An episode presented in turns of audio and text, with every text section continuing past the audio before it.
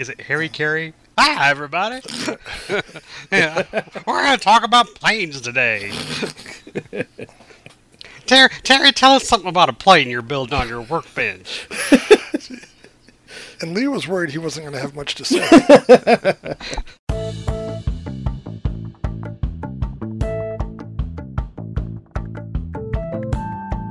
This is the RC Roundtable, a casual discussion about all aspects of flying model airplanes. All right, welcome back, everybody.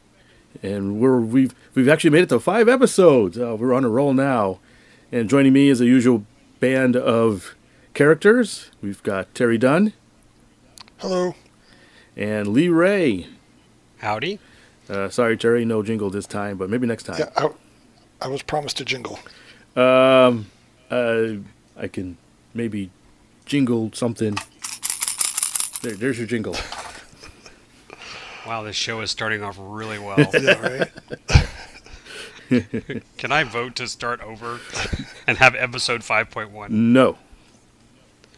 Instead, you can vote to start the roundtable. Have you seen something new this week? That's uh, it's to catch your fancy, or tell us about something that happened in the RC modeling world that you want to just you just can't wait to tell us about. Uh, I had sent an email to you guys about the call I made to how do you you know I say I made the call to Park Zone, but it was really Horizon Hobby.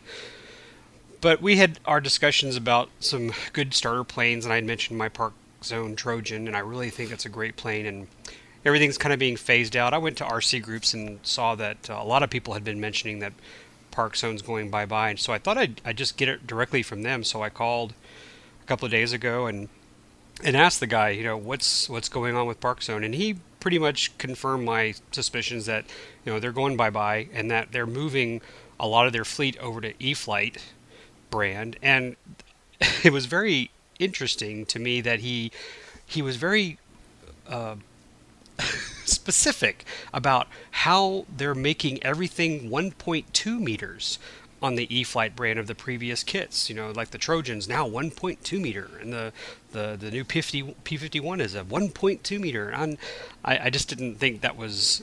Is there something special about deal for everybody. 1.2 meters? Is it like easily divisible by something, or is it prime number? I, d- I don't know, but it was really weird.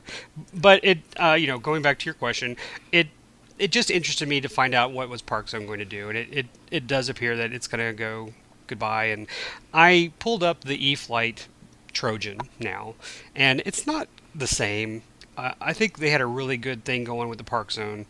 And because of the changes, and now they're adding AS3X and adding flaps, and I think this one also has retracts now. Um, the price has just gone way up, so it kind of kind of gets you out of that, uh, that that little easier, you know, cost. You know, 170, I guess, 175 dollars to get the kit or, or the uh, the plug and play. So anyway, as far as new products, just keep your eye open for E-flite. They're going to start releasing some new models based on previous Park Zone So- kits. So is the T28 changed in size, or did they just modified? it's 1.2. So it wasn't 1.2 before. I can't remember what the size was before. It it was um, it was like 40. I think I had mentioned that it was like 42 inches before, and now it's 48. Oh, so so it's a must be a new kit then, a new mold.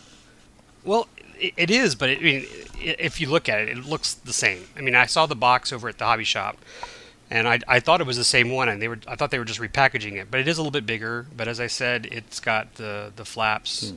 and retracts, and since this is our live recording of the show, I'm pulling it up, and, I, I'm laughing because I just pulled up the screen, and here it says T28 1.2 meter bind and fly basic. It doesn't say Trojan. which you know, which most people know about it. And like the Carbon-Z T28, it doesn't say the the size in meters. So I don't, I'm not sure what the 1.2 means. I guess it's got to be a buzzword. Yeah, is it the new black or something? I don't. Well, okay, so I'm pulling it up. It does look like it's got flaps and retracts, and the retail, uh, excuse me, retail is 299, selling price is 279. But as I said, for $100 cheaper, you could have gotten a Park Zone bind and, fl- uh, excuse me, plug and play.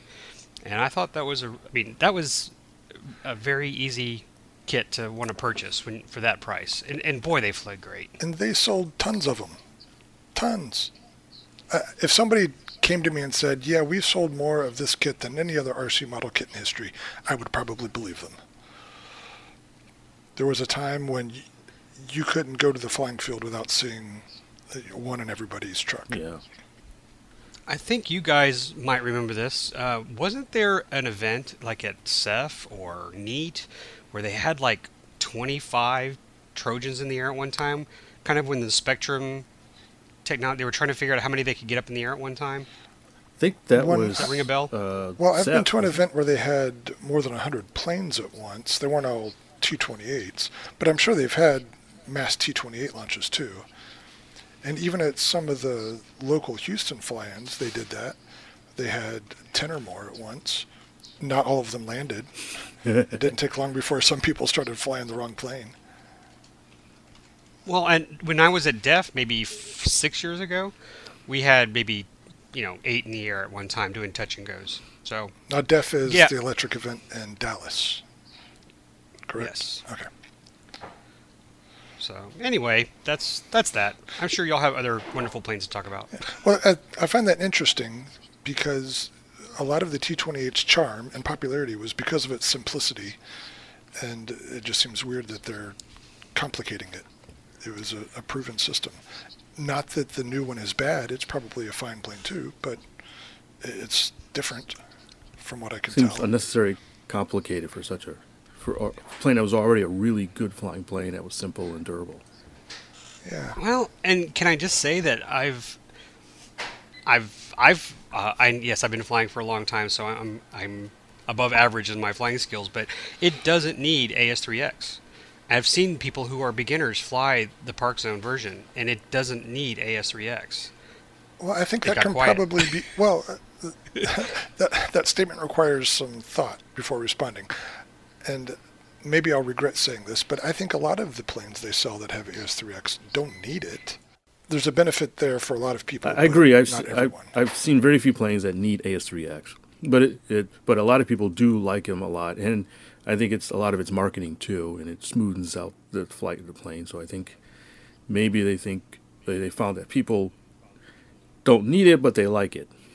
I'm just spitballing here, and it could be that. How long has that original Park Zone T28 been out? Years and years now, right? Yes. it, it may have just run its natural course where they would just weren't selling like they used to. So it was time for some sort of change to respark interest in it. And I can kind of see that. And it could have been the molds were wearing out too. I don't know what kind of molds they Yeah, use. exactly. And I was going to say it's a huge investment to retool. Yeah. So uh, they have to have a big incentive to, to put that kind of money into a change. So I'm not going to question it. Uh, I'm sure they have their reasons, and I'm sure lots of people will buy this new version. Maybe one will find its way into my hangar. We'll see. Yeah, all the ones I've seen have flown really good. So um, I, I might pick one up myself. Now, let, let's go back to Lee. You said you were at the hobby shop. Now, last time we talked, you said the Brave had finally hit your price point. Did you bring one home? I did not. It was there, and I went, uh, uh. But then I knew I was going to be getting a whole bunch of new planes from you, uh, in in a vehicle traveling from Lubbock. So, Correction, you were getting a bunch of old planes from me. still, good stuff, Maynard. Oh wait, they're mine. They were once yours. That sounds like a cop out. I, I I expect the Horizon to be giving you a call sometime soon.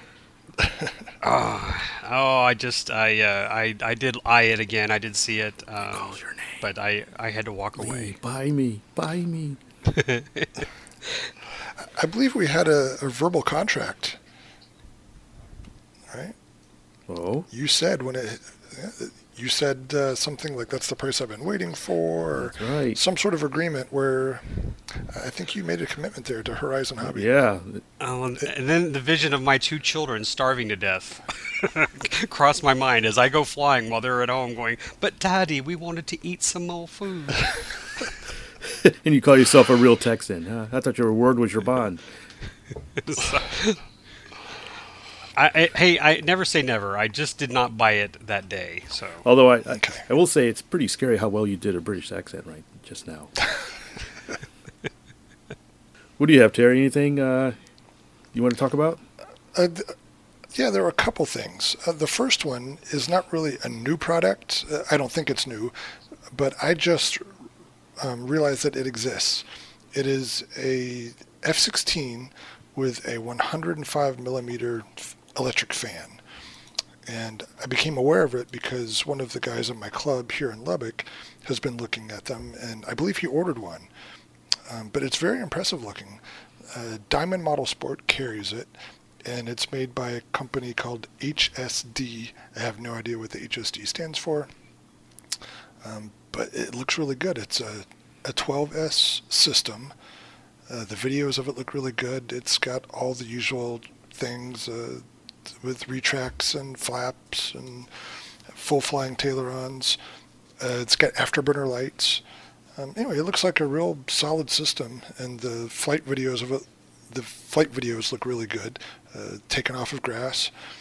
Uh, I, am I'm impressed. I'm looking forward to seeing it in person. It, it's funny you mentioned you had a club member because I had the same thing that I hadn't really heard of them, and I had a one of my club members came out to me and started talking to me about it. He said, "Yeah, have you ever heard of this HSD F4 F16?" And uh, it's the 105 millimeter what you were just talking about, and it it's really impressive. One thing I noticed was the landing gear on the thing. It's really nice. Uh, inspect. Have you seen? Did you look see the nose gear? How that works? No. It no. basically they seem to rec- replicate it the real F16 because it has a 90 degree folding nose gear on it, and it's okay. really nice. They're uh, if you look at the Diamond website, they actually have the retract mechanism outside. You can buy it separately, and I was looking at it. I was almost tempted just to buy just the retract mechanism. It's really kind of a work of art. It's all metal. It folds up and it has looks like a servo integrated into part for the steering, and it's really nice. And the main gear too is really nice. Look, it looks very scale. Yeah, it looks good. Um, and did I mention that it's a foamy? I mean, this is not a fiberglass job. It's it's molded foam, and it just looks good. Um, so I, I'm interested to see what it's like in real life and how it flies. And, they're not that expensive for what you get.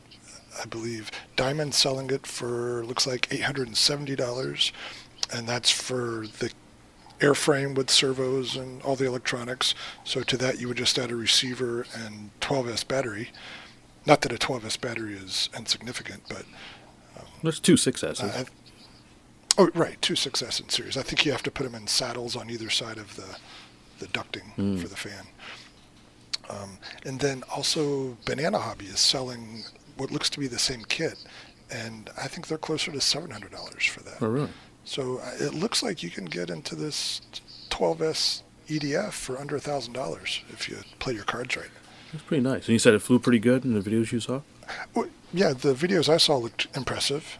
So you can only fake so much in post processing. So the, I think it's uh, worthy of checking out but that price is whoa. You think that's a lot? I, I didn't buy a two hundred and fifty dollar Brave at the, the, store the other day. This one's eight seventy. No. um, yes, and I'm not saying that isn't a lot of money, but I'm saying comparatively to try to put together a, an EDF with that kind of power system uh, with all the components you need does not seem like a lot of money.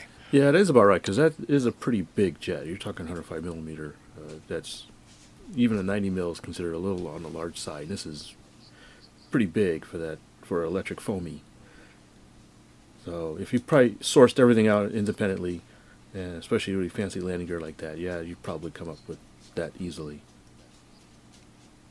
Do I need to budget thirteen hundred dollars for a Spektrum DX20 for it? hey, you got to pay to play, right? If you want to save money, just make it control line. control line EDF. You know, that could be kind of fun, actually. I guess. I wonder if that's ever been done. Uh, They've done pulse jets before, right? Yeah. Oh, yeah. Why not EDF? Why not? I don't know. I do something no, that I'm sure big. They have. I'm sure they have. Huh. Challenge accepted.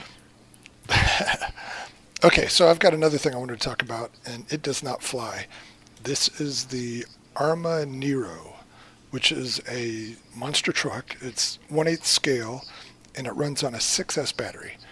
And I don't think any of that is particularly new. I don't have any 8 scale electrics, but I think they've been around and I've seen them and they tend to be very fast, very powerful. I almost think that I'd be scared of them. They're so powerful from what I've seen. But what looks unique about this one is it has three gear differentials in it one front, one rear, one in the center. And you can lock or unlock those differentials individually from the transmitter. Oh, from the the fly. transmitter. Wow. Yes. So you know, when we talked a few weeks ago about my drift car, I said that I had locked up the rear differential to get better drift performance. So I guess they're using that same sort of philosophy here to alter how this thing drives. They have different um, modes that I guess reflect which differentials are locked. They call blast, wheelie, drift, and climb. I have no idea what each one represents, but it appears that their claim is that whichever differentials you have locked is going to alter how it performs. So I would be very interested to see that and and figure out if it's just kind of a flashy gimmick or if if it really makes a lot of difference. From a technological standpoint, it's significant. It's, it's a really neat innovation. But Yeah. I'm not sure how it translates into actual performance difference. I don't know. Closest thing I've ever seen was an old Tamiya uh, Bruiser, I think they called it, which had a three-speed transmission that you could change on the fly. Uh, and I think it had two four-wheel drive, but I think it was manually locked. I don't think it was from the remote. This is the first time I heard of differentials that was manually from the. I mean, controllable from the remote. That's impressive. Right. Now I have a Traxxas E-Maxx, which is a monster truck, and it has a two-speed uh, transmission in it that you can change from the transmitter. And I thought it would be a really complex kind of mechanism that does it, but it's really quite simple. It's pretty ingenious, Yeah, looking and at it makes a big difference. looking at the pictures of this thing, it's pretty mean looking. Uh, although, to be honest, I like it better with the body off than with the body on it. If you take the body off, the framework is just really neat. Looks like a Mad Max kind of thing. Yeah, very robust-looking stuff. Yes.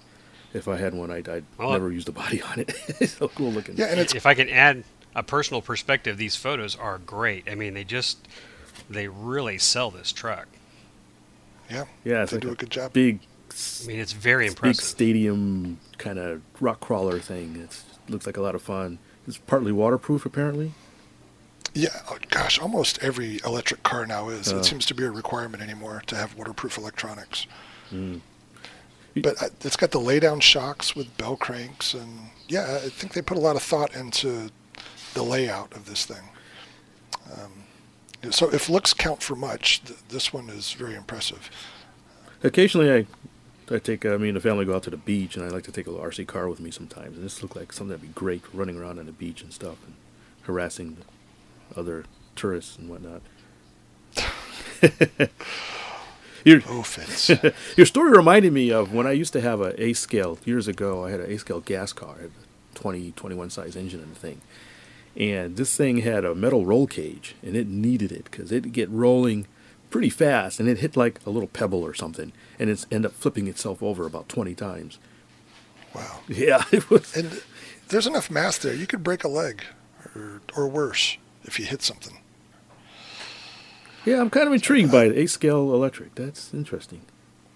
Yeah, I mean the the power's not an issue anymore. No, Have the bigger brushless motors and lipos. I mean, it's there. I've got six cells already, so. Hmm. Yeah. So the next time you have a few hours to kill, get on YouTube, see what some people are doing with these things. You, you'll be impressed. So those are my two new items that caught my eye this week. Well, for me, I was uh, poking around on, on Maxford USA model site. And if you're not familiar with Maxford Models, they have some, it's a really neat underdog company because they have some really interesting things that pop up every once in a while. And I saw that they have coming out an E2C Hawkeye 71 inch twin EWAX, Navy EWAX plane. I believe it's Navy. Yes. Uh, and uh, if just the fact that they have an E2C Hawkeye, I thought was pretty neat. But this one actually has folding wings on it, and that was really eye-opening and eye-catching. In that both wingtips fold back just like the real one does on a Navy carrier. Uh, although these are, You mean? Huh? I'm sorry, I'm laughing already. Going, yeah, it certainly is eye catching when they fold up in the air. yeah, it's eye-catching and then quite depressing when it hits the ground. Yeah, you don't want to hit that switch in flight. No. Well, I've done that once on a plane where the wings folded in flight, but that was not intended. Well, these But these are not power folding. right? no, they're It's not all powered. They're manually folding, so I think it's more of a gimmick thing, or I guess for storing in the car, which is actually not too bad of an idea. Uh, so you have to manually Or your or your aircraft or carrier. your, your model, your eight scale aircraft carrier. Uh, so you do have to swing them manually into position, and there's a couple of slide locking mechanisms uh, on, on top of the wing, and they have a video of it flying around and stuff. And I thought, for an ARF, this is pretty fantastic. And I thought it'd be interesting to see if you could actually make them mechan- uh, electronically foldable remotely. Might be a neat challenge to do if you could modify it. Oh boy, that would be a big challenge. yeah. Challenge. Uh, never mind. now you've done variable incidents before. I would have called that a big challenge, but you, you clobbered that all over the place. Yeah. So I guess I got to amp amp up my game and see if I can do an actual folding wing. Uh, well, one way to find out. All right. Well, let's uh, take a break and we'll be right back with our main topics.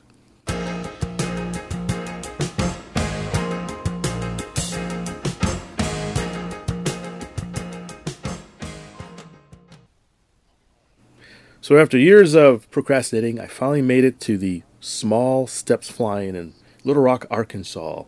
SMALL is an acronym for Small Airplane Lovers League, and it's a flying that's been going on for a long time. And uh, some friend of mine has told me some really good things about it, and they said, "You got to go, you got to go. It's the greatest thing since sliced bread and uh, nuclear fusion." So, so I packed up the car and then the wife and a bunch of planes, and we drove the seven hours up to Little Rock, Arkansas, and uh, I t- ended up having a really good time. And while I was there, I decided to interview a couple of the people that helped run the event and helped start the event. And uh, let's take a listen and see what they said about the small steps. I'm here with Bobby Moran at the 2016 Small Steps. In between rain s- squallers and uh, rain showers, uh, I've been able to uh, get Bobby aside, and we're going to have a quick chit chat with him. Hi, Bobby. Hello. Uh, Bobby, uh, you're the CD of this event. How long have you been a CD of this event? I've been a CD for three to four years now. Great. Did you attend before being a CD? Uh, yes, sir. Um, started there, and then when we started doing small, um, I joined the club in 2008 and been coming small ever since. It's just great time. Well, tell us a bit about Small. For somebody who doesn't really know anything about Small, what would you tell them? I'd say uh, small is, a, is one of the laid backest uh, events that I've ever been to and been around. It's uh, more dedicated to the smaller engines, you know, the .25 displacement and smaller. And it's just unique aircrafts, great hospitality. The guys are great. You know, they come out, and you know, no matter what the weather conditions are, we just have a great time every time. Um, it's not, you know, full of rules and regulations. It's just come out and you know have fun and enjoy the skies. You know, we'll have anywhere up to seven and eight planes in the air at times. Sometimes, you know, it's just from all different types of aircrafts. You know, free flights. You know, it's just awesome. Uh, how long have you been flying models? I've been flying since uh, 2007. So you're relatively new to this. Yes, I am. I've got started off in the uh, in the giant scale and just kind of worked my way backwards in, in, in the hobby. I started out with um, some 25% and ended up now I'm, you know, got little control lines and free flights. It's just awesome. What happened? You get hit on your head or something? I think so. Uh, the uh, just the fun. I mean, come out here with these group of guys is just awesome. Come out here and like I said, just no pressure. Bunch of unique, you know, different aircrafts. Everything's handmade. You know, a little bit of ARFs, but it's just awesome to see this stuff that's all handcrafted nowadays instead of all these kit builds and everything. Yeah, one of the things I noticed when I research about Small is it seems to be a lot of unusual and scratch-built designs. Yes, sir. It's it's pretty cool. Like you know, right now there's a surfboard flying through the air. You know, you just you don't see that kind of stuff every every day. Well, Bobby, that sounds great. Um, even though this is my first time, I really look forward to this weekend, regardless of what the weather looks like. I brought a car full of planes, and uh, this is, looks already fantastic. Uh, any last words? Um, yeah, I guess uh, if you know if anyone's listening to this and they just want to come out to an event and have a good time, uh, no matter your experience level, beginner, intermediate, or if you've been flying for years, you know it's it's just a great event to come to and, and just kick back and and have a great time. All right, Bobby, thank you so, so much for your time. That sounds fantastic. Good luck in uh, the next year. Yes, sir. Thank you. I'm here with Steve Staples, and Steve actually helped start this event at Small some 27 years ago, as I understand. Uh, Steve, tell us about how this event started and your participation in it. Small began in, in the Dallas area. Randy Randolph and Joe Wagner decided they wanted to have an event involving small planes. At that time, the uh, engine limit was 25 with a little allowance for control line planes. But uh, it's 1988. I think it was September or October in 1988 when they started it there. And back in those days, there was a great Arkansas Texas football rivalry. So Randy challenged us Arkansas boys that attended to do one of the events up here in, in Little Rock, which we did. And our first event was in uh, June of 1990, and we've not missed it since. And it just goes on and on and on. People from all over the country come here. And uh, of course, weather is not great this year. We have a muddy field, but it rains at night and doesn't rain during the day. So we're having a great time slopping around in the mud and flying toy airplanes of small displacement. Yeah, you can hear him in the background. 27 years is a really, really good run. What do you attribute such a successful run? I think it's just the success of the event is the fact that there's no competition everybody helps each other. Everybody's friends. There's no fist fights. There's no guns, gunfights. Uh, we just enjoy helping each other. Anybody can fly anybody's plane. Just ask if you see something you want to fly. Well, that that's great. The, the, the laid backness of it, so to speak, and the camaraderie is something I, I immediately noticed, and, and it's uh, really impressive. The event started out as a typical two day event and then we had to go to three days, and now we're at four days. It's Thursday, Friday, Saturday, and Sunday. And people were here Monday. Well, yeah, I, I ran across a couple people from uh, California and uh, parts way north, and it's really impressed just for such a. Almost sounds like an obscure event, but it's, it has a really good following. Oh, it's amazing. There's people here I know from Maryland, uh, South Carolina, Dakota, uh, north or south, I don't know, uh, Colorado, California, a lot from Texas. Very few people from uh, the Arkansas area show up. It's mostly people from out of state because you get it's it's mostly glow the last two years. Uh, glow has outdone electric because there's no place around where guys can go and do this. That's the first thing I noticed is more 049s here than I've ever seen any time in my modeling career in one place. You can actually see Cox plastic models fly. uh, we see one right now. Uh, well, he was flying. That's okay. That one's a PT-19. It just rubber bands together. All right. Well, Steve, thanks so much. I really appreciate taking the time out to, to talk to us. Thanks. All right. Thank you. And I'm here with Wade Baker of ElectricCombat.com, and they're known for the Hog Wild Combat Coroplast combat planes. Uh, and these things are really dur- super durable. They're really neat. Uh, Wade, tell us about your company.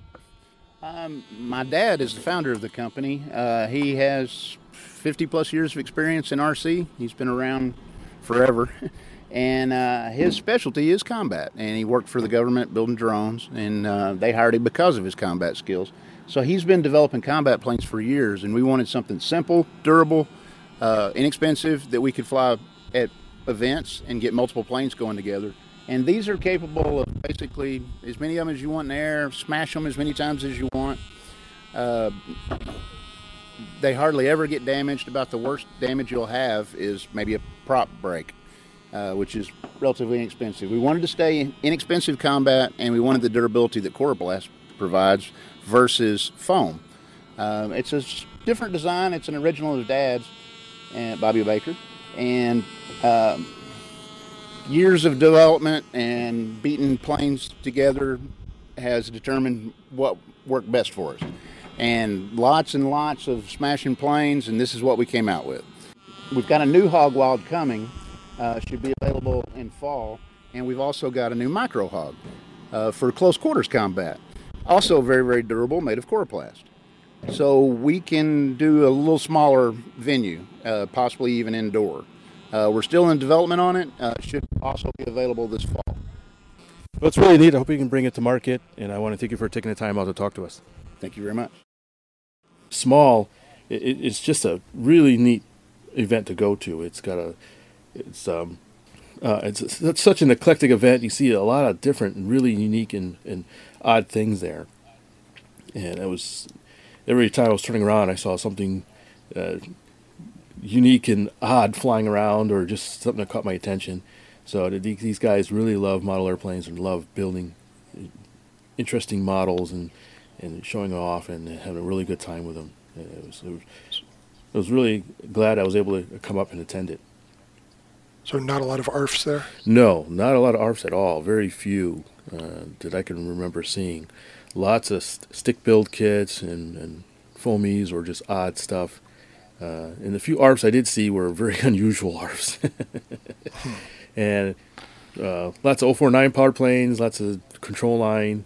Uh, it was funny. They they actually said this attendance was down this year because of all the rain scare, and, and it was pretty muddy out there.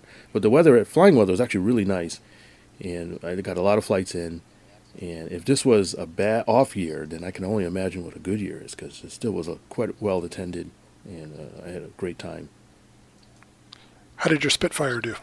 It did pretty good, actually. Uh, I flew it three times. Uh, I would have flown it more, but then I actually had a ended up having a problem with it. Uh, I flew it around. We wanted to have a mass 049 flight, so we cranked it up, and I was flying around with a couple other guys, and and one guy was trying to start his glider that has three 049s on it, and that thing makes a racket. And I ended up not hearing that my plane had the engine had cut off. I guess I ran out of fuel or whatever, and I couldn't I couldn't hear it because this other guy was starting up behind me. Had this it sounded like the world was ending, and I realized at the last second that oh wait a minute, I'm dead stick. I ended up uh, uh, doing a, a, minor cartwheel on the ground and ended up uh, damaging the wing a little bit. That wasn't flyable after that. It wasn't seriously damaged, but it was enough that if I flew it anymore, I'd probably fold the wings. It had a, some minor spar damage that I had to fix. Oh no. Yeah.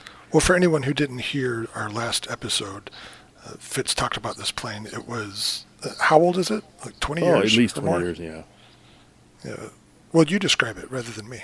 Well, it's a Guillow's balsa wood kit. This is the old stick and tissue type kits that they sold out. They're either rubber band powered or it can be made control line or free flight or even RC.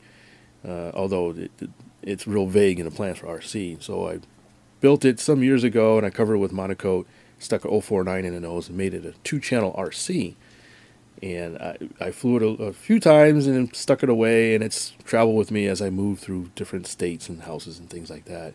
And I literally hadn't flown it for about 20 years, and so the engine was all gunked up, and there was no gear inside of it, and so I had to take the engine out, clean it up, run it a few times, and, and it still ran surprisingly, and put some modern gear in it, and took it out and flew it, and had a good time with it. So it was. Oh, cool. I have to admit, it was sort of a mixed I had mixed feelings flying it, and now that I've pretty much gone all electric, flying a little glow powered 049, even though 049s were my gateway drug, it was it was nice and nostalgic, but uh, not something I'd want to do all the time. 049s are still a little bit cantankerous, and you've got fuel and all that kind of stuff. So it was. I can see myself doing it once or twice a year, especially for small, but it's not something I make a habit of. So your opinion walking away from small steps? Is it everything they said it would be? Well, I'm not prone to hyperbole. Uh, I, I had a really good time with it. I, some guys were saying that if they could only attend one event in a year, they would go to small. And uh, I don't know if I call it quite that good, but it was very good. Yeah, I'm looking forward to watching your video from this year. Yeah, I got I got some good stuff on video, I think, and uh, you should, should, should be reasonably entertained. But probably the neatest thing they had was these flying pterodactyls, uh, which were oh, ornithopter yeah. things. I guess Hobby King sells them, and these things. They actually flew pretty good. They were able. One guy was able to fly it around and do loops and rolls with it, until he did, I think, another loop and the wing snapped. what was funny is when they're flying and flapping, they actually fly pretty good. They're pretty maneuverable and pretty stable. But when you stop flapping, they become unstable and swap ends and do this weird somersault flip in the air and continue to do it until you either stop flapping again or you hit the ground. That's why the dinosaurs became extinct. Yeah. yes. Always flapping. yes. Somebody at the field made the same joke. I think they eventually found that if you put a, a fin in the rear end, that it helped a lot. There's a joke in there somewhere, but I'm going to leave it alone. Yes. uh, anyways, well, anyways, if you're ever in the Arkansas area, uh, uh, the Little Rock, Arkansas, if you're ever in the Little Rock, Arkansas area, definitely consider giving Small Steps a try. You won't be disappointed. It's a really, really fun event.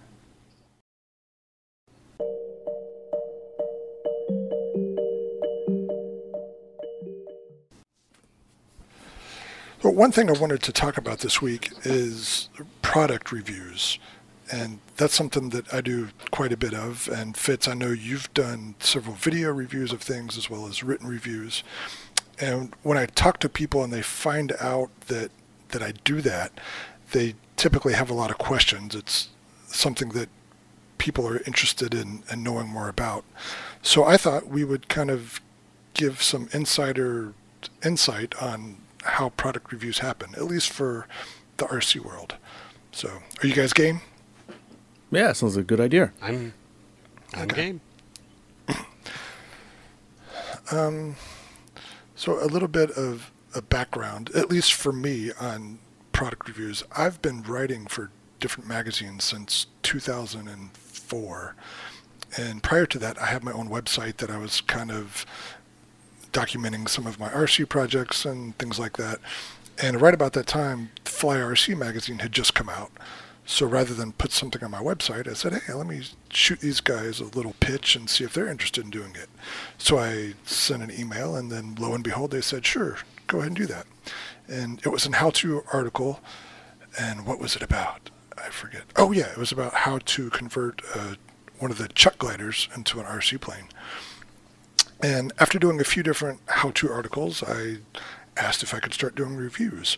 And so they let me do that. And they started me out small with some simple stuff and eventually um, got to do lots of different things.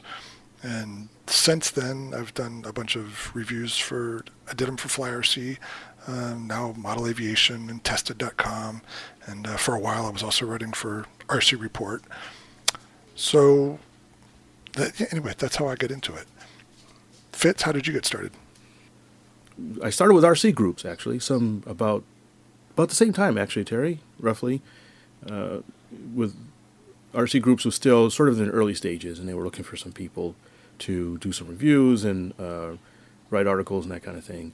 And I started with uh, some of the helicopter stuff in RC groups. In fact, I was a uh, the first moderator of the RC helicopter forum that they had because they didn't have any, and I I asked the, the guy at RC Group said, "Hey, you need a RC, you need a forum for RC helicopters." He said, "Yeah, it's a good idea. How about you become the moderator since you asked?" and uh, That's Jim Bourke. that was Jim Bourke, yes. Uh, Jim Bourke owns RC Groups, and he used to live in the Dallas area. So when I lived in the Dallas area, we would cross paths quite often, and uh, we ended up becoming actually quite friendly with each other. And uh, one day, uh, he said, "Hey, um, I've got some. One company sent me this RC helicopter. It was an, I think the LMH helicopter. Yeah, as a matter of fact, it was the old. Do you remember the LMH helicopters? They were fixed pitch. They originally were Used RC car motors. they use RC car 6L motor and six cell, yes, and it was uh, it was actually it was almost indestructible and had a really clever gyro that was based on gyroscopic precession to help to keep the table steady. So you didn't have to have a, a mechanical gyro or any other electronics, and so it was really actually a really clever design. And he wasn't really big into helicopters, and he and he said, "Hey, why don't you review this thing?" And I was like, "Me? What? Huh?" he said, "Yeah, go give it a shot." And so I ended up putting a review of it and posting it up, and I actually did pretty good with it. And uh, that had, an interesting story in itself. Uh, actually added up with a little bit of criticism in my review, and not really anything I did per se. Uh, there was a lot of controversy on the motor that was used in that particular helicopter, and people were thought it was subpar. And when I flew it, it flew just fine. I didn't have any issues with it, and some people took issue with that because they had problems with it. And all I can say is, I didn't have any problems with it. I and this is one thing in reviewing models. You know, it's trying to be fair and and say this is what I saw and how it performed. And so, anyways, uh, not to get sidetracked too much. Uh, from there, I ended up doing some other reviews. They let me since they liked the review I did on that, I ended up doing some reviews on some other airplanes and whatnot, and a few other helicopters. I ended up writing an article on helicopters in general that I would publish know, monthly or so. And uh, so basically, I just used that to build my resume and worked up from there. Now, Fitz, you mentioned the, one of the challenges of doing reviews where you're kind of putting all your thoughts out there in the open and really open to criticism. And that, at least for me, brings to light my philosophy on reviews. And I don't know if this is unique to me or if I'm the only one, because I've never really talked to any other reviewers about this.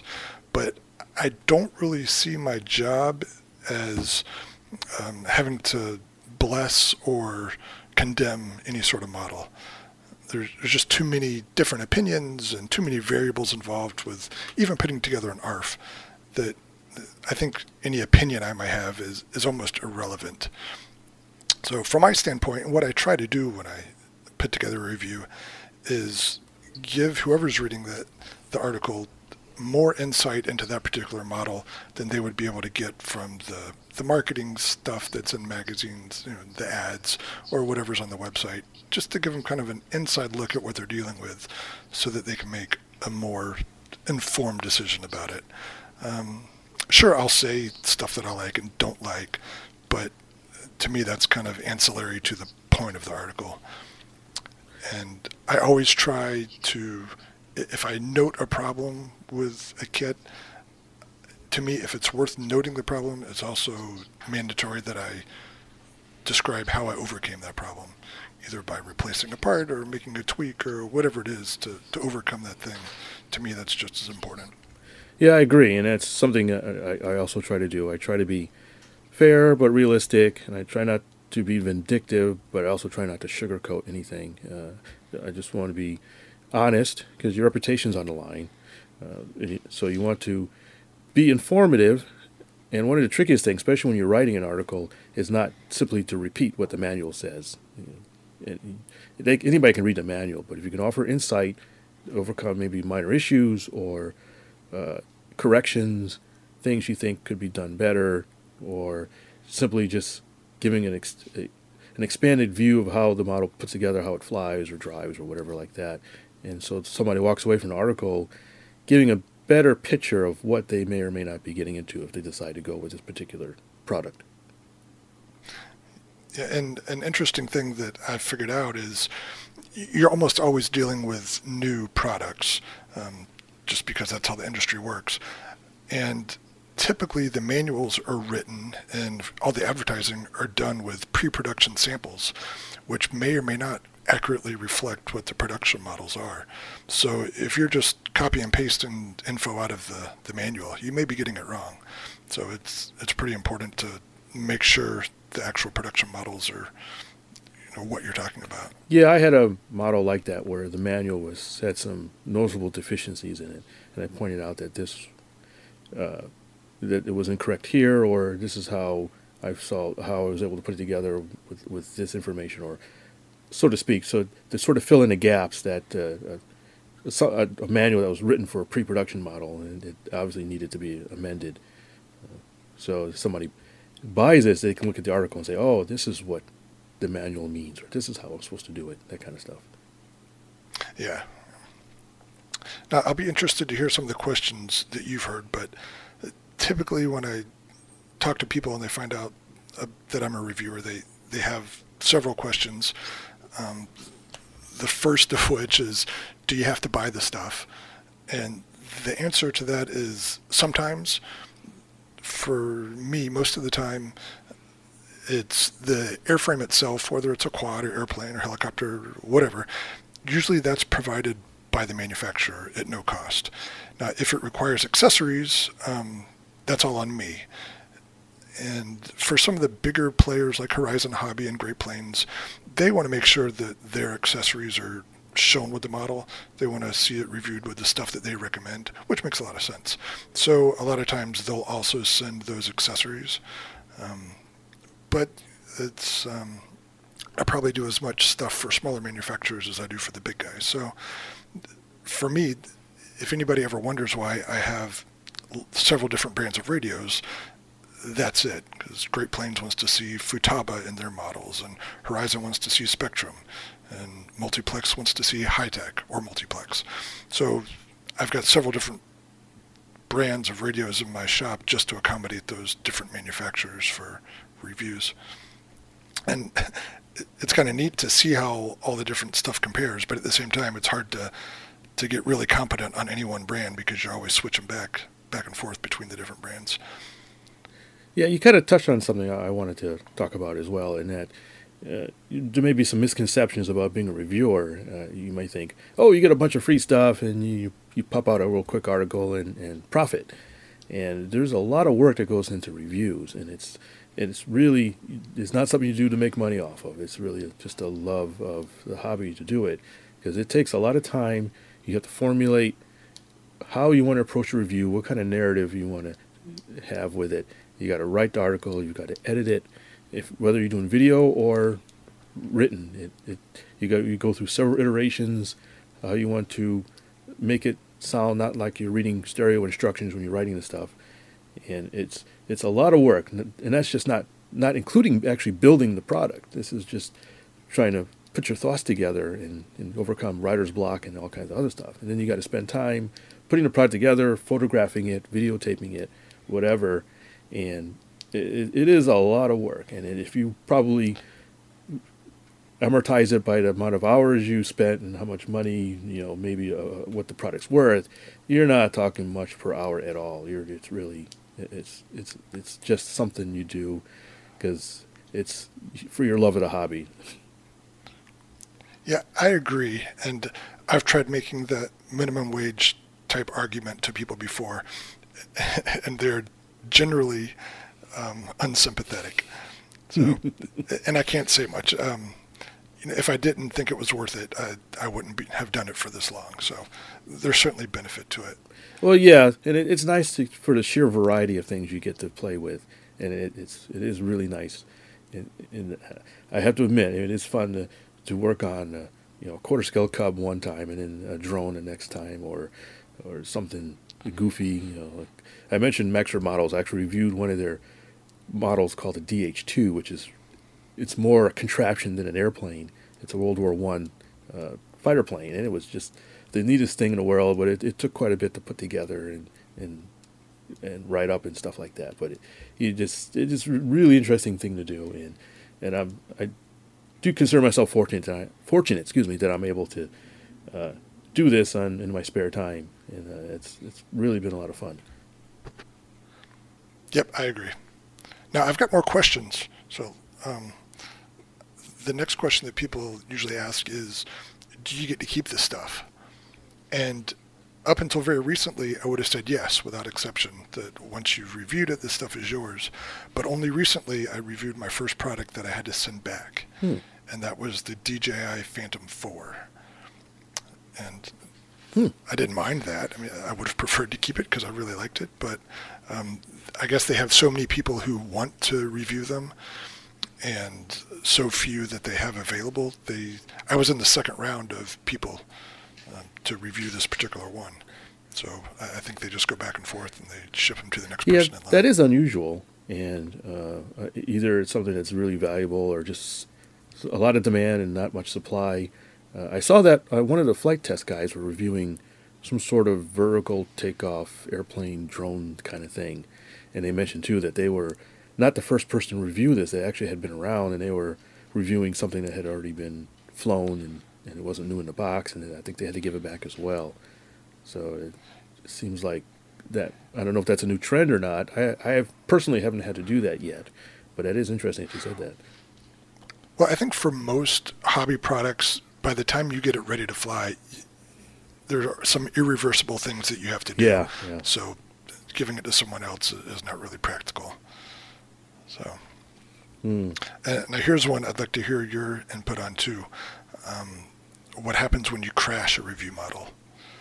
And that's something that has happened to me a few times, and it's always been my fault. And the worst one was several years ago. There was a kit called the Top Notch Models, uh, and it was a model of the Aero Commander. And this was actually the Shrike version of the Aero Commander, which is the plane that Bob Hoover flew in airshows for a long time. And this is a balsa wood kit with a bunch of tiny pieces that, uh, strangely enough, I didn't actually build it. I partnered with one of our friends, Bill Schwander, and he did all of the kit building, and uh, I did the power system and other things. But by the time it was ready to fly, we had a lot of time invested in it. And then on the maiden flight, we made a, a tremendous error in calculating the CG and we got it wrong. And I spun that sucker in and turned it into toothpicks. And amazingly, Bill was able to rebuild it from the parts we had. He got some replacement parts, but he put that thing back together, and then we ended up having some successful flights where we could finish the review. But that was a, a definite sinking feeling to watch that thing go in and know how much time we had into it, and that I was still on the hook for a review on it. Yeah. And then more recently, I was reviewing the um, what's it called? Oh, the Helimax Form 500, which is a, a quad, and they bill it as a utility quad. And so I was trying to think of all the neat things you could do under the, the label utility. And so I decided it was going to tow some streamers to do park flyer combat. So I rigged up this neat contraption that would um, play out some streamer while it was in the air. And I had an issue while I was flying and I couldn't retract the streamer. And so I had to land with the streamers deployed. And you can imagine what happened. As soon as it started descending, it flew into the streamers. And once it wrapped around the first prop, it wrapped around all of them. And it took a, a ballistic dive from about 50 feet up. Ooh, So oh, that required some new parts. and, ouch. but it's all part of the gig. Yeah. I got it back together and finished the review, and everything was fine. I'll have to say that I've been more fortunate. I haven't outright crashed anything that, that I've been reviewing. Uh, the closest thing I had was I had one plane where the uh, it shed a prop, and that ended up ripping the whole motor off the firewall. Oops. Yeah, uh, but fortunately, I was able to actually get the plane down without too much damage, uh, without really any more damage, despite the the sudden rearward shift in CG. Uh, but I did lose the motor. It's somewhere out in the field still, somewhere, and so I had to uh, fabricate a new firewall. And I th- thought, and I was able to get a new motor from the from the company, so I put it back together and had no more issues with it. But that was the closest thing I've ever had to crashing anything so far. Knock on wood. Your time is coming. Yeah, I can imagine. You're the overdue. next review is going to go up and roll over on its back and just destroy itself. Uh, I can tell you, having not lived in Houston for three years, uh, I was really spoiled when I lived there because I had you two guys to help me out when I was at the field for, for photo shoots and video shoots for my reviews. Uh, without question, my biggest challenge in doing these reviews is getting good quality photos and video, which I think probably seems like a trivial thing to a lot of people, but taking good pictures of small flying airplanes is tough. It it takes two people who know what they're doing. One, a pilot who's willing to fly low and slow enough to give the photographer a fighting chance, and then a photographer who's handy enough with a camera to be able to track a, a small flying object and, and take flattering pictures of it. And I felt like with you two guys, all of us were comfortable either on the sticks or behind the camera, and our odds of success were generally pretty good. So I miss you guys. he likes me. He really likes me. Thank you, Terry. It's it's always been a pleasure, uh, you know, photographing the cool things you brought out to the field too, especially if it was something that you made, like the parallax. Well, thanks, Lee. Speaking of parallax, I flew that at the small event, by the way. Oh, yeah, I no wiped the dust off of it. People thought it wouldn't fly, and I flew it around several times. So now yours is the canard version of the parallax. Yes. And for those who don't know, it, it's an asymmetric little park flyer that I designed a few years ago. And Fitz's version is one of my first prototypes, where after you built yours, I gave up on the canard because I didn't like uh, the pitch stability. So I went to a normal uh, horizontal stabilizer after that. But you stuck with the canard and had some pretty good success with it. Yeah, it, it, it works okay. It it still has its quirks, uh, but it's it's not terrible. But it's certainly flyable, and I was I flew it a couple times. So uh, with the CG right and the little tweaks we did to the canard, it's flyable. But I think if you were to do it again, not have a full flying canard, just have a, a fixed with a hinge trailing edge, probably would have been a better uh, solution. I think for for the, That's how my original prototype is, Oh, yeah? which I've still got. Hmm. Mm, It, it was flyable, but it did have some, some pitch issues. This one still does a little was- bit, but it's not it's not terrible. I remember our first few launch attempts with yours, and you never never knew where that thing was going to go. We should have been wearing hard hats. yeah, I was telling somebody else about the story about that until we until we changed to a reverse direction prop. That thing was it was it was unflyable. Right. Surprised we didn't destroy it.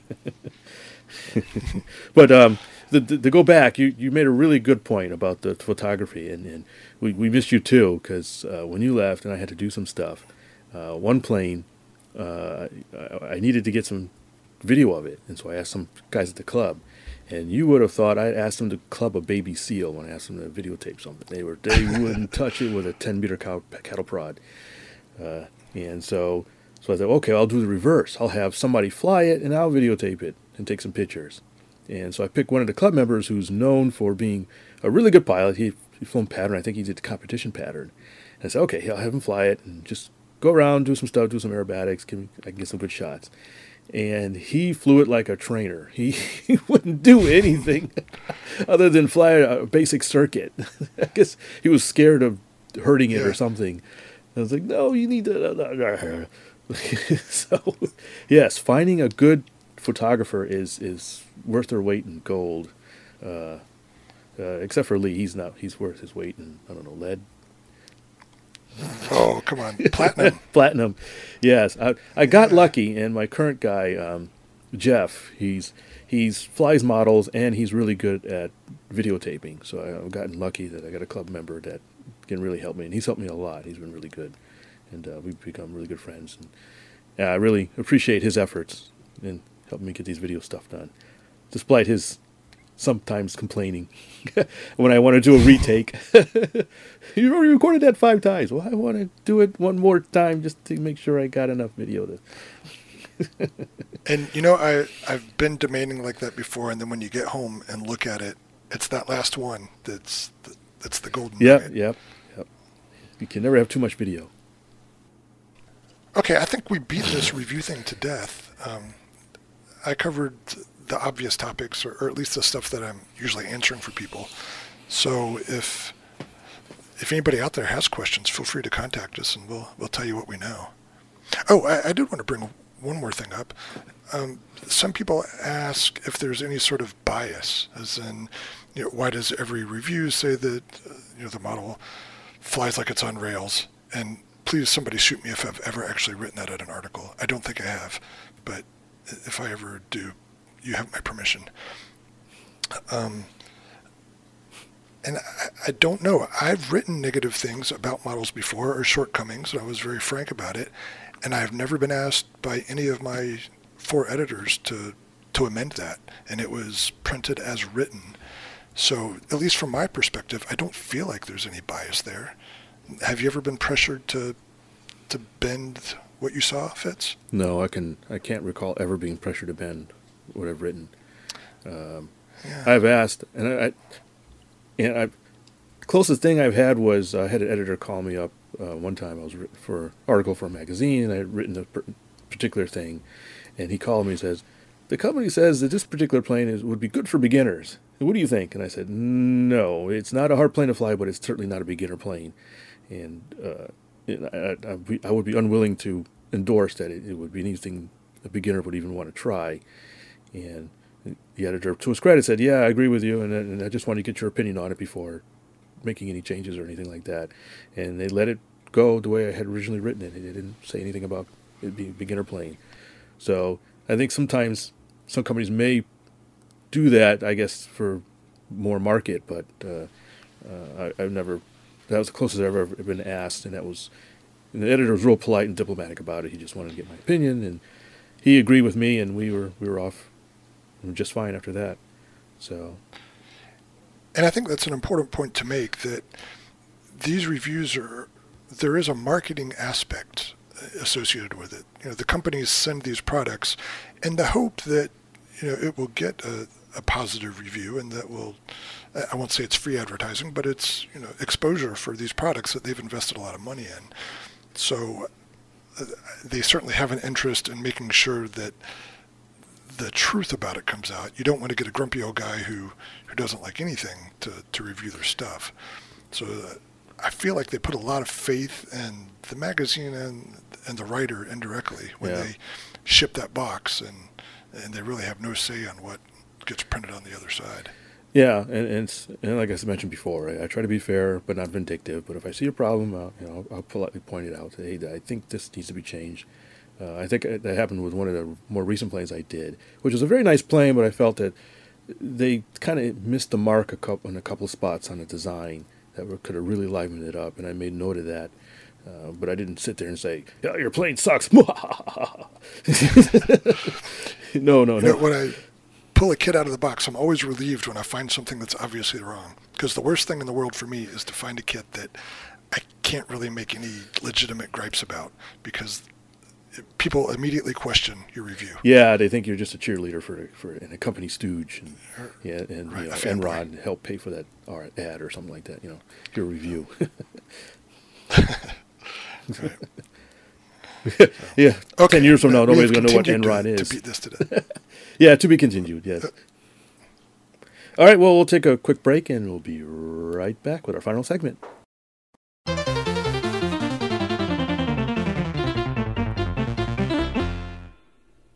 And here's the part of the episode where we talk about what's on our workbench. And I'm going to go first because I have nothing on my workbench. I've been busy with the kids and getting my uh, my son ready for a huge scout trip to Colorado. So I have had uh, no projects completed in my workshop. The only thing I have done is is started construction on a little desk for my uh, my youngest Ryan uh, for his room. So we're we're painting that and putting some legs on it and stuff like that. So there's my my workbench story. Uh, how about you guys? Well, a couple of podcasts ago, I mentioned I had an RXD 250. Well, I finally got it finished up and flying, and uh, it's a pretty neat little thing. Uh, it's a racing quad, if you're not familiar with it.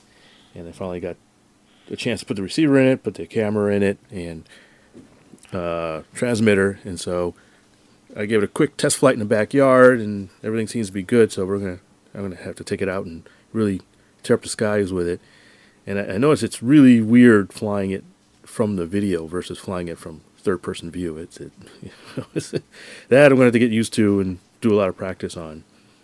Uh, but it looks like it'd be a lot of fun. I look forward to it uh, when we have some nice weather.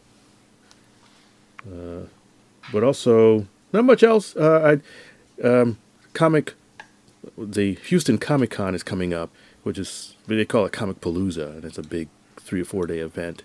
And so I'm kind of wiping the dust off my Robo Dog, and it's on the workbench, literally. And I'm gonna see if I can tweak him a little bit and uh, get some, get the, everything working, and maybe a couple of enhancements I've been meaning to make on him. So uh, that's about the only thing I have on my workbench. It's been kind of light since I've spent the last week at, at fly-ins and other stuff. So and getting into my last video out. That took a while. Now, when you say RoboDog, you mean your K9 Doctor Who thing? Yes, my Doctor Who K9 is a full-scale replica prop of the robot dog from the classic Doctor Who series. So I have one that's very functional. I can drive him around, and he, he can talk and do all kinds of stuff. And so I've been kind of neglecting him. I've been meaning to work on him some more, but the hobby stuff and has gotten in the way, and I really need to get him up and running because uh, he's always a big hit at the comic convention because there's always people running around in Doctor Who costumes and that kind of stuff, and the kids really like him because they can pet him and that kind of things, and and uh, people like to take pictures with him, and I drive him around, and in fact we're going to have some Dalek races, and so I'm going to have him play with full scale replica of Daleks and have him chase him around that kind of stuff. So it should be a lot of fun. If there's an SPCA for robot dogs, I'm calling them. Let them know about you and your neglect.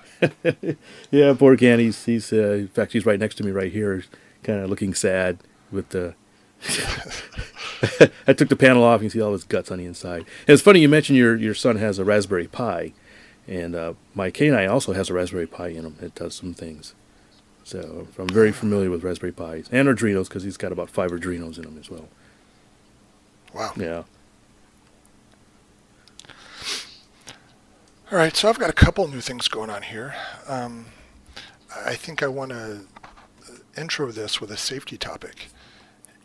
And I- I'm sure you guys are the same way, but whenever I'm at the field and people are starting up wet fuel engines in the pits, I'm always very weary because I, I want to be out of the prop arc because I'm always scared that a prop is either going to come off the engine or a blade's going to come off, and I don't want to be either to the side or in front of it when that happens.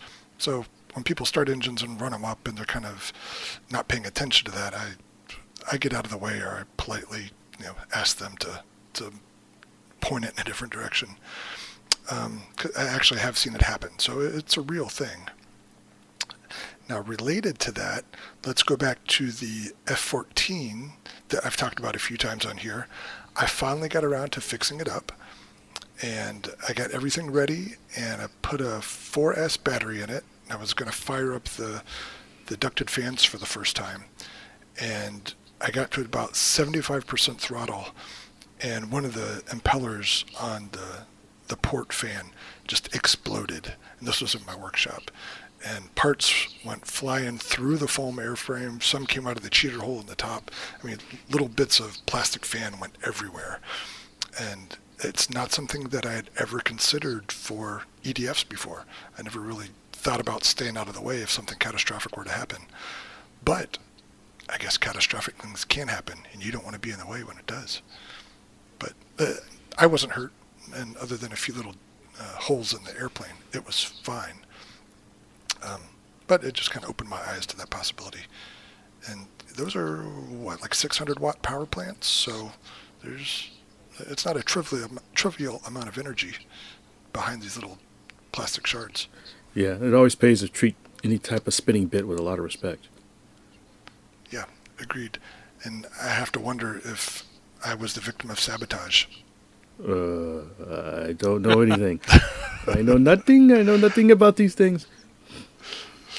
It's funny when I took it apart to replace the impeller, there was only the inner part of the the impeller on there. Everything outside of the center had flown off in a matter of you know just a second or two, however long it took me to shut down the the fan. Mm-hmm.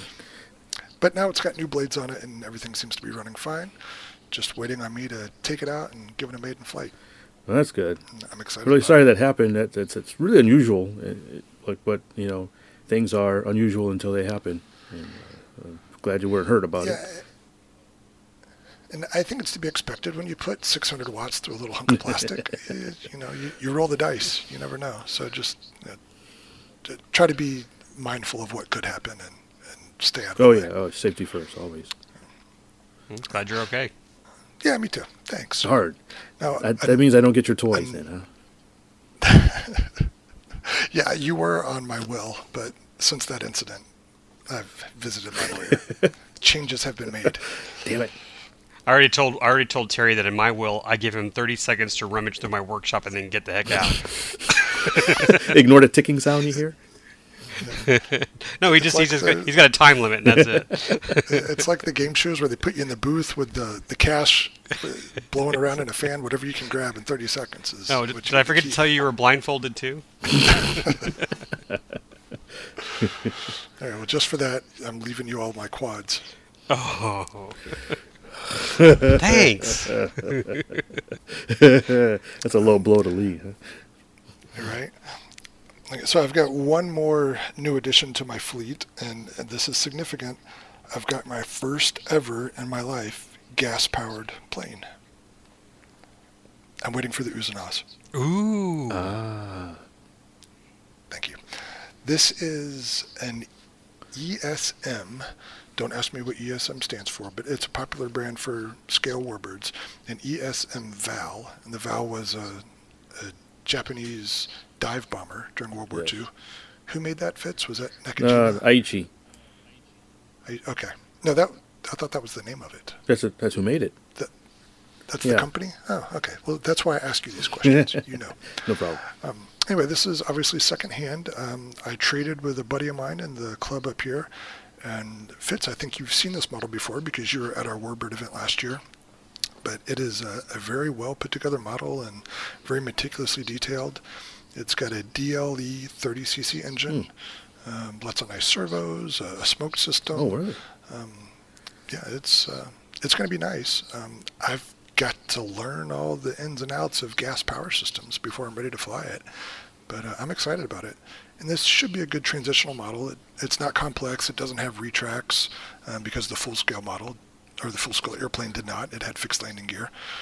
Um, it doesn't have a, a lot of complex stuff. It's basically uh, flaps and then the control surfaces Yeah. and the smoke Plus, system. plus the Vals But, uh, typically, even the real ones, had a lot of wing area for their plane. It, they should be really docile. Oh yeah, it's got a huge Yeah. wing, and so it ought to be plenty forgiving.